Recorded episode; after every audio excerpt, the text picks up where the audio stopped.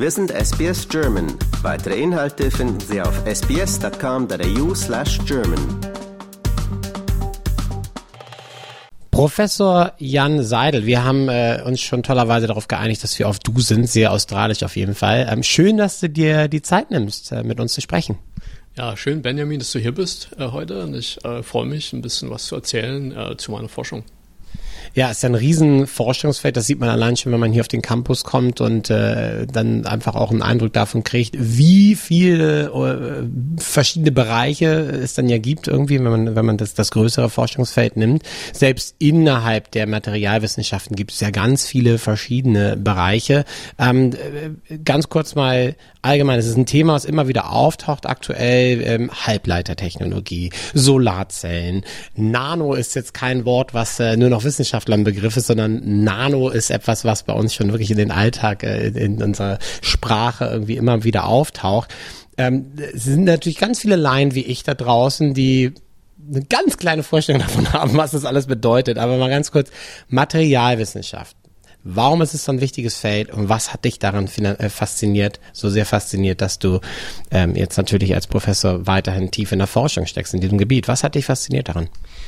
Äh, nanoskalige Materialien äh, sind die Sachen, äh, an denen wir forschen im Moment und äh, die finden sich in vielen äh, Produkten, die äh, im Alltag dich umgeben. Also schau dir dein Handy an oder deine Uhr zum Beispiel. Ähm, das ist ganz viel Engineering in diesen, in diesen Sachen und die Materialien sind unheimlich wichtig, insbesondere für elektronische Funktionen in, in Geräten und das wird ständig weiterentwickelt und die Material Materialwissenschaft ist die Basis dafür. Ja, weil Nano, äh, wissen wir alle, heißt sehr, sehr klein. Und ähm, der, der, das Ziel, wenn wir zum Beispiel in dem Bereich Halbleitertechnologien sind, ist immer kleiner zu werden und die Leistung zu erhöhen äh, und, und die, die Leistungsfähigkeit dieser Materialien zu erhöhen. Ähm, das ist ja wirklich eine Reise, wenn man mal so zurückschaut über die letzten Dekaden. Das nimmt ja exponentiell oder hat exponentiell zugenommen, die Entwicklung in dem ganzen Bereich. Ähm, wie gibt es da einen Endpunkt, wo man sagt, irgendwie aktuell mit dem, was wir wissen, kommt man da gar nicht mehr wirklich weiter oder da ist ein Endpunkt abzusehen, wo man einfach gar nicht mehr kleiner werden kann?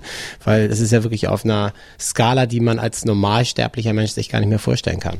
Ja, so wenn man sich anschaut, im Moment die Strukturen für Silikon, äh, Silizium-basierte Technologie, die sind im Bereich von wenigen Nanometern. Und äh, irgendwann kommt man in den Bereich, wo man einzelne Atome sich anschaut und das ist im Moment sozusagen das Limit. Jetzt sind wir nicht weit weg davon. Äh, das heißt, äh, für die Zukunft müssen wir auch neue Konzepte erforschen, äh, neue Konzepte, um Elektronik zu realisieren, die in der Zukunft mehr auf Quanteneffekten basieren wird oder Quantum Technology. Bei Quantum Technology es ist auch wieder so ein weiterer Bereich. Quantum Computing ist, äh, ist ein Riesenbegriff. Ähm, ich habe es mir mehrfach versucht drauf zu schaffen als äh, Amateur, als äh, wie sagt man Armchair Expert, äh, Experts mir angehört, die es versucht haben, runter to dumb it down, runterzubrechen für Normalsterbliche.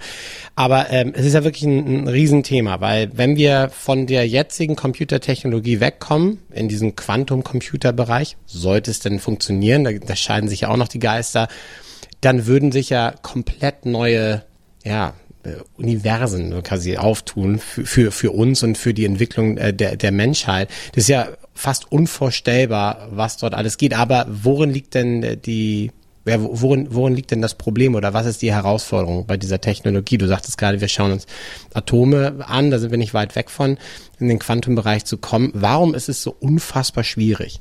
Äh, der, also die neue Quantentechnologie basiert auf anderen Materialien, hauptsächlich nicht mehr auf Silizium, was, was die letzten 50 Jahre sozusagen die Entwicklung im Elektronikbereich vorangetrieben hat. Das heißt, es sind unheimlich viele neue Ideen, die da entstehen im Moment und die erforscht werden von vielen verschiedenen Forschungsgruppen. Und es ist noch nicht abzusehen, was sozusagen der Gewinner ist an der Stelle. Das heißt, es ist unheimlich interessant im Moment zu schauen, was die verschiedenen Ansätze sind und wie weit diese entwickelt werden können. Erklär mal bitte ein bisschen mehr, was meinst du genau? Äh, also wir schauen uns zum Beispiel an äh, spezielle Materialien, die, äh, die sich ähm, in sehr dünnen Lagen produzieren lassen, also äh, atomar dünne Lagen. Das sind typischerweise Van der Waals Materialien. Van der Waals äh, sind sozusagen geschichtete Materialien. Äh, stell dir das vor wie ein Stapel Papier, wo ich einzelne Blätter wegnehmen kann. Und ein Blatt hat die Dicke eines Atoms oder eine atomare Lage. Und dann kann ich verschiedene Blätter nehmen und die stapeln in verschiedenen Richtungen mit verschiedenen Verdrehungen. Und äh, darüber kann ich elektronische Eigenschaften der resultierenden Materialien einstellen in, in, in gewissen Bereichen. Ja. Wahnsinn. Okay, schön erklärt. Ich, das Blätterbeispiel, das wird auf jeden Fall hängen bleiben. Nicht nur bei mir, sondern auch äh, bei den, unseren Hörerinnen und Hörern. Ähm, wenn wir jetzt mal vom Kleinen aufs Größere wieder zurückgehen. Äh, Materialwissenschaften, wir lernen ja immer noch unfassbar viel aus der Natur. Ähm, wie was, was ist so deine, deine Meinung dazu? Das würde mich wirklich interessieren, weil es gibt viele Beispiele, wo die Wissenschaft Dinge in der Natur entdeckt und versucht es zu reproduzieren, zu optimieren, es als Gedankenanstoß zu nutzen. Ähm, wie bewertest du den Fortschritt einfach in dem, in dem Sinne, dass die Wissenschaft ganz neue Dinge erfindet? Also ist es, ist es quasi immer noch ein Bezug zu, zu der Natur? Man versucht Dinge zu imitieren oder, oder ähm, wie, inwiefern können wir selber wirklich innovativ immer neue Materialien überhaupt entwickeln? Also die Natur zu imitieren ist ein Ansatz, der immer noch genutzt wird. Also nicht, nicht in dem Bereich, in dem wir jetzt arbeiten speziell, aber in anderen Bereichen zum Beispiel, um äh, hochfeste Keramiken herzustellen. Da kann man sich anschauen, wie zum Beispiel äh, Seashells, also ähm, Muschelschalen im Prinzip aussehen. Das sind äh, Kompositmaterialien, die aus inorganischen und organischen Bestandteilen bestehen und die diese ähm, Muscheln extrem festmachen. Und äh, jetzt kann man schauen, wie man äh, Keramiken, die äh, künstlich hergestellt werden, ähnlich produziert werden, mit ähnlichen Strukturen. Ja, ich hatte auch äh, einen Artikel gelesen, da ging es um tatsächlich den Schnabel von Riesenoktopussen. War, mir überhaupt nicht bewusst, dass die Dinger quasi unzerstörbar sind. Die sind unfassbar fest ähm, und da gibt es auch Riesenbestrebungen zu erstmal wirklich zu verstehen, warum dieses Material, diese Schnabel von diesen riesen Oktopussen so stabil sind und wie man das halt am, am besten reproduzieren kann und welche Anwendungsbereiche es natürlich für, für die Technologie gibt, äh, den Technologiebereich. Ähm, wie, wie viele Materialien oder erwartest du, dass es Materialien gibt, die wir noch gar nicht gar nicht kennen oder äh, gibt es da viel noch zu entdecken oder sagst du eigentlich oder sagt die Wissenschaft eigentlich in deinem Bereich der Wissenschaft, eigentlich haben wir schon alles entdeckt, eigentlich sind wir uns über über alles bewusst, was es da so gibt. Wir können auch noch ein bisschen mehr zu lernen, aber das ist so eine Frage, die ich hatte. Gibt es da noch so große unbekannte Komponenten? Materialien, äh, die, die wir vielleicht noch gar nicht kennen. NASA hat gerade von einem Asteroid ähm, äh, Material mitgebracht, um zu gucken, was es da so zu finden gab. Ähm, wie, wie sieht es da aus? Ich denke, wir wissen sehr viel überhaupt noch nicht. also wenn man sich anschaut äh, über die materialwissenschaftlichen Entwicklungen äh, über die letzten 50 Jahre oder so, Strukturen sind immer kleiner geworden oder man hat sich immer kleinere Sachen angeschaut. Aber es ist unheimlich schwierig, sozusagen große Strukturen auf atomarer Basis zusammenzubasteln. Also wir haben nur limitierte Methoden, um sozusagen Halbleiterstrukturen zum Beispiel herzustellen. Das ist Lithografie und dann Schicht über Schicht zu stapeln und dann Sachen wieder rauszufräsen, um dann 3D-Strukturen draus zu basteln. Wenn ich das wirklich äh, einzeln, in einzelnen Atomen machen will, das können wir nicht im Moment. Wir sind nicht so weit, um das auf der, auf der Ebene wirklich zu tun. Und ähm, also wie gesagt, es sind noch sehr viele Sachen, die, die zu erforschen sind und die zu entwickeln sind in dem Bereich. Und man wird neue Materialien finden, die, die wir jetzt noch nicht kennen. Ne? Also das Aber es ist eher so eine Entdeckungsreise, ist das auch wirklich ein Erdenken? Weil das, das, äh, das frage ich mich halt auch immer. Also wie, wie ist so die, das Verhältnis zwischen, wir sind Entdecker und Erforscher und man findet dann mal wieder was und oh wow, oder man erdenkt sich im Labor ein neues Material und schafft etwas völlig Neues. Es ist beides, ne? Und äh, es hängt natürlich auch sehr stark von der Unterstützung ab, die man hat als Forschender. Das heißt, äh, Forschungsgelder sind unheimlich wichtig, speziell für diese speziellen Sachen, wenn man Atom, äh, Atome hin und her schieben will, kontrolliert. Das kostet viel Geld. Ne? Also die Geräte die man dazu braucht. Und äh, da muss man sich anschauen, wie das finanziert wird. Es wird teilweise über den Australian Research Council hier äh, finanziert oder halt direkt über äh, Industrieprojekte auch in, an der Stelle. Wobei die Industrie natürlich immer nur über kurzfristige Sachen äh, finanziert, die halt dann kurzfristig Profite bringen. Wobei man sagen muss dann, dass solche äh, komplizierten Sachen auch längerfristig unterstützt werden müssen. Also man muss dann irgendwie eine Balance finden, um die Sachen wirklich machen zu können an der Stelle. Du hast schon äh, Quantum Computer oder Quantentechnologie angesprochen, das in Verbindung mit Artificial Intelligence, die ja nicht nur existi existiert seit ChatGPT und OpenAI, das ist natürlich der Moment gewesen, so ein Aha-Wachmoment für die Weltbevölkerung, so wow, was, was da alles möglich ist und was da geht. Und wenn man sich jetzt ein bisschen weiter reinliest, was ja ein Riesenthema ist, wird einem auch bewusst, wie exponentiell schnell da die Entwicklung auch geht. Wenn man das jetzt kombinieren würde, ich, ich denke mir das mal mit unfassbar stärkeren Computertechnologien, äh, dann sind natürlich die Möglichkeiten auch äh, deutlich größer. Ähm, wiefern, inwiefern hilft es aber jetzt schon in deinem Forschungsbereich? Also Artificial Intelligence, diese ganzen Computing-Modelle, Machine Learning muss ja eine riesen, eine riesen Bedeutung haben, auch wahrscheinlich in der Erforschung neuer Materialien, Komponenten, äh, Fähigkeiten und so weiter. Also wir schauen uns im Moment gerade äh, Materialien an, die man für solche Anwendungen benutzen könnte. Äh, das heißt für Neuromorphic Computing, also ähm, äh, Computing, das sozusagen äh, funktioniert wie, wie, wie, im Gehirn, wie im menschlichen Gehirn oder ähnlich funktioniert. Und dafür kann man zum Beispiel ähm, Oxidmaterialien nehmen, die wir halt schon seit über zehn Jahren erforschen und die man äh, auf der Nanoskala manipulieren kann, wo man dann äh, sozusagen elektrische Signale durch äh, spezielle neuronale Netze schickt, ne, die aus diesen Materialien äh, hergestellt sind, die man für äh, äh, Neuromorphic Computing oder Machine Learning oder AI benutzen kann. Ja. Also auch da ein riesen, riesen Bereich, also sehr, sehr, sehr wichtiger Teil dessen ist, ist dein Fachbereich, ähm, definitiv.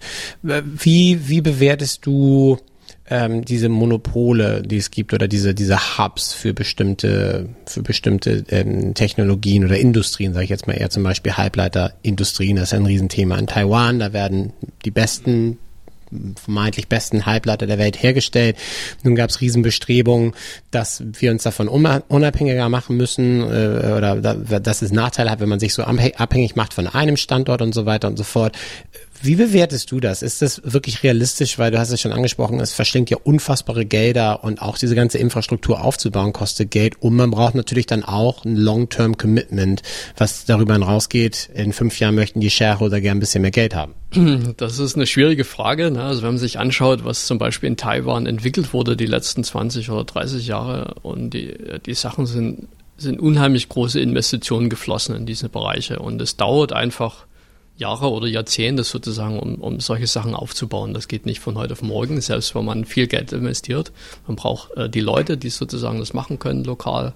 Man braucht das Know-how, man braucht äh, die ähm, äh, Facilities sozusagen, die dann entstehen müssen. Und äh, das ist ein längerfristiger Prozess, der auch von der Politik längerfristig unterstützt werden muss, was nicht immer ganz einfach ist, weil man halt irgendwie vier oder fünf Jahreszyklen hat in, in der Wahlperiode und dann muss man schauen. Also das, das äh, Planung ist wichtig in dem Bereich. Ja.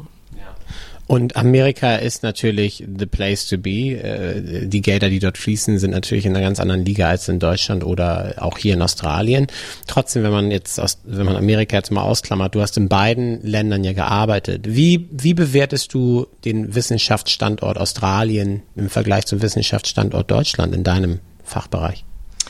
Wenn man sich anschauen, dass Australien von der Einwohnerzahl natürlich äh, deutlich weniger ist als zum Beispiel die Europäische Union oder die USA, also ein Faktor 10 oder 20. Das heißt, die äh, Leute, die in der Forschung aktiv sind, sind ähnlich weniger, also eine kleine Community in Australien äh, mit, mit weniger Ressourcen sozusagen im, im Forschungssupport äh, oder im äh, Forschungsgeldbereich.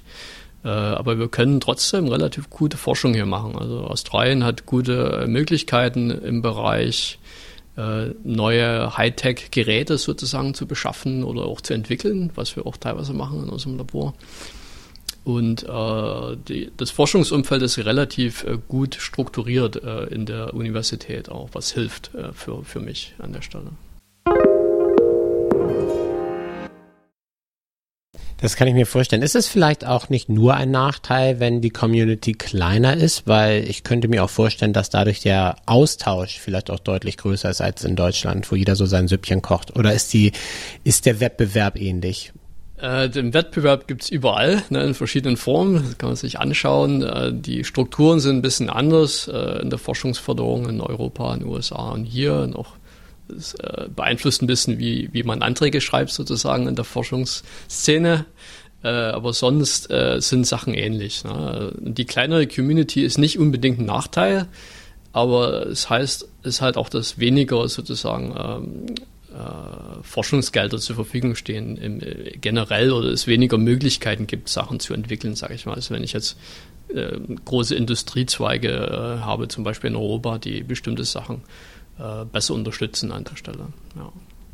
Ein Thema, über das ich mit dir sprechen möchte, ist natürlich ähm, die, die Energiewende, die ja nicht nur äh, in, in, in Australien Thema ist, ähm, speziell unter der neuen Regierung, sondern natürlich auch in Europa ein Riesenthema in Deutschland. Da gibt's ja auch nicht nur positive Stimmen, sondern auch kritische Stimmen, die sagen, also so wie die das jetzt aufgezogen haben, geht das ziemlich nach hinten los. Das ist vielleicht nicht der Weg. Andere sagen, nein, das muss passieren.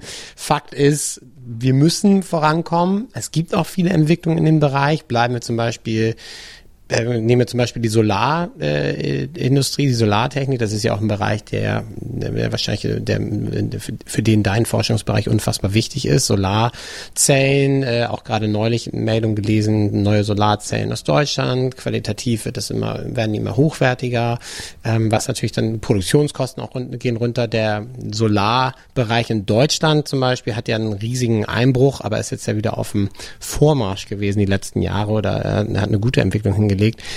Wie bewertest du die Solarenergie als Teil der Energiewende und was, was sind so Dinge, die dir auffallen, die du vielleicht auch ähm, uns erklären kannst, wo, wo die Reise dahin geht, ähm, gerade wenn man jetzt auf Solarzellen schaut und äh, die Technologie, die dem zugrunde liegt und die Wissenschaft viel, viel wichtiger? Also Solarzellen, äh, die sozusagen die Anlagen, die man im Moment in Australien hat, sind natürlich deutlich zu wenig. Äh, man sollte das ausbauen. Das ist natürlich äh, eine Frage an die Politik, die solche Sachen unterstützt äh, und dann sozusagen auch umsetzen muss an der Stelle. Es ist interessant, dass zum Beispiel UNSW hier, also unsere Universität, hat ein eigenes Department für Solarzellenforschung, mehr oder weniger. Das ist historisch bedingt weil äh, einige der grundlegenden Sachen zu Sil Silizium-Solarzellen hier entwickelt wurden ne, die letzten 20, 30 Jahre.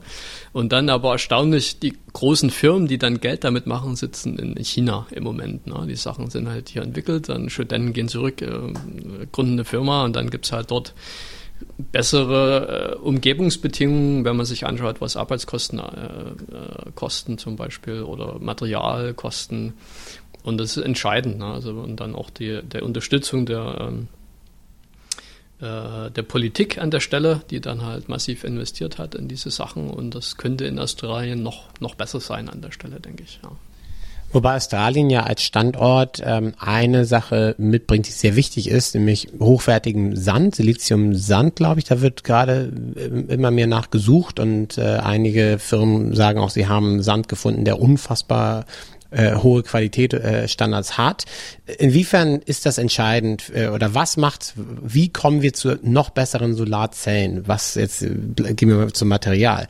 Was, was macht es aus? Was muss geschehen, damit die Solarzellen immer besser werden und mehr Energie produzieren, länger halten und die Investitionen sich dementsprechend natürlich dann auch immer weiter rechnen?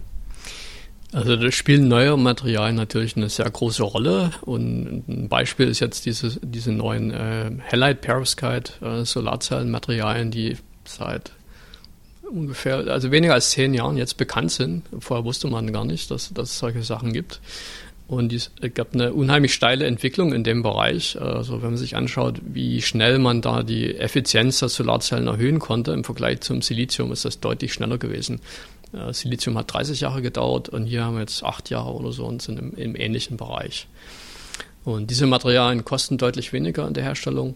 Ähm, es gibt noch bestimmte Entwicklungssachen, äh, die man sich genau anschauen muss, wie die Stabilität über lange Zeiträume, was wichtig ist für Solarzellen zum Beispiel, was die Fragen an uns sind an der Stelle. Ja, aber die äh, neuen Materialien sind unheimlich wichtig an der Stelle und äh, können eventuell dann auch äh, im Marktbereich Vorteile bringen. Wenn ich die Sachen deutlich äh, billiger herstellen kann, dann habe ich da ein, ähm, ein Advantage an der Stelle. Okay, das heißt, da gab es eine komplette, eine komplett neue Art, ähm, Solarzellen herzustellen. Wie, wie kam es dazu? Weißt du dazu mehr? Wie, wie wurde das zum Beispiel entdeckt, dass es dort eine bessere Möglichkeit gibt, äh, neue, neue Materialien? Wie sehen diese Materialien aus? Wie gesagt, früher Silizium war war so der wichtige Bestandteil, das ist mir auch bewusst, aber jetzt mit diesen neuen, mit dieser neuen Technologie, was ist da so die Grundlage? Also ich denke, man hat einfach neue Sachen ausprobiert. Ne? Das ist viel äh, Synthese, Materialsynthese gewesen und dann bestimmte Sachen haben einfach gut funktioniert an der Stelle. Dann hat man sich die Sachen genauer angeschaut und gesagt, oh, da ist ein riesen, riesen. Und dann steigen viele Arbeitsgruppen ein weltweit und dann geht das ganz schnell an der Stelle heutzutage. Eine Sache ist es ja, Materialien zu entdecken, Materialien äh, zu erforschen und dann auch ähm, diese Materialien herzustellen, zu bauen, zu nutzen. Aber dann ist natürlich ein riesen Argument, kriegen wir diese Materialien vielleicht auch wiederverwendet, wiederverwertet, recycelt, Solarzellen, Riesenthema, äh, Rotorblätter bei, bei Windanlagen, da wird auch viel drüber diskutiert, äh, da sind riesige, riesige Müllhalden werden damit gefüllt im Vergleich zum Plastikmüll ist das alles natürlich äh, nicht, nicht vergleichbar. Aber es ist natürlich so ein valides Argument zu sagen, ja gut, das ist jetzt die grüne Energiewende, da müssten wir natürlich auch in der Lage sein, vielleicht Solarzellen wieder zu, zu recyceln. Wie weit sind wir dort und ähm, was sind die großen Probleme, die man aktuell noch hat? Also an der Stelle sind wir noch nicht weit genug, um das schnell zu beantworten an der Stelle. Äh, es gibt da viel Potenzial für Forschung auch in dem Bereich und äh, auch Potenzial für äh, Produkte oder marktreife Entwicklungen an der Stelle. Wenn man sich anschaut, welche Materialien man zum Beispiel in Elektronikschrott findet, äh, Gold, Edelmetalle, äh, Rare Earth Metals, ähm, wenn man die alle gut separieren kann und wiederverwenden kann, ist das ein riesen, riesen Geschäft im Prinzip. Aber es sind noch viele Sachen zu entwickeln an der Stelle. Also man ist da, man kennt da noch nicht alle möglichen Rezepte, um sozusagen diese Materialien wieder zu verwerten. Ja, da kommt es natürlich auf den Standort auch drauf an. Also in Deutschland ist natürlich die, die Motivation ähm, zu recyceln statt riesen Mülldeponien äh, zu, zu, füllen natürlich eine ganz andere als in Australien, wo man leider den Platz hat und vieles einfach verbuddelt wird, muss man wirklich mal so sagen. Aber ähm, ja, da wird, wird ja auch weiter geforscht und wird es ja viel, viel neue Durchbrüche hoffentlich bald geben. Ähm, ich danke dir vielmals für deine Zeit, Jan. Das äh, war wirklich toll und äh, für deine Einblicke in deinen Forschungsbereich und wünsche dir äh, weiterhin einen tollen Tag. Okay, vielen Dank. Liken, teilen und kommentieren Sie unsere Inhalte bei facebook.com/sbsgerman.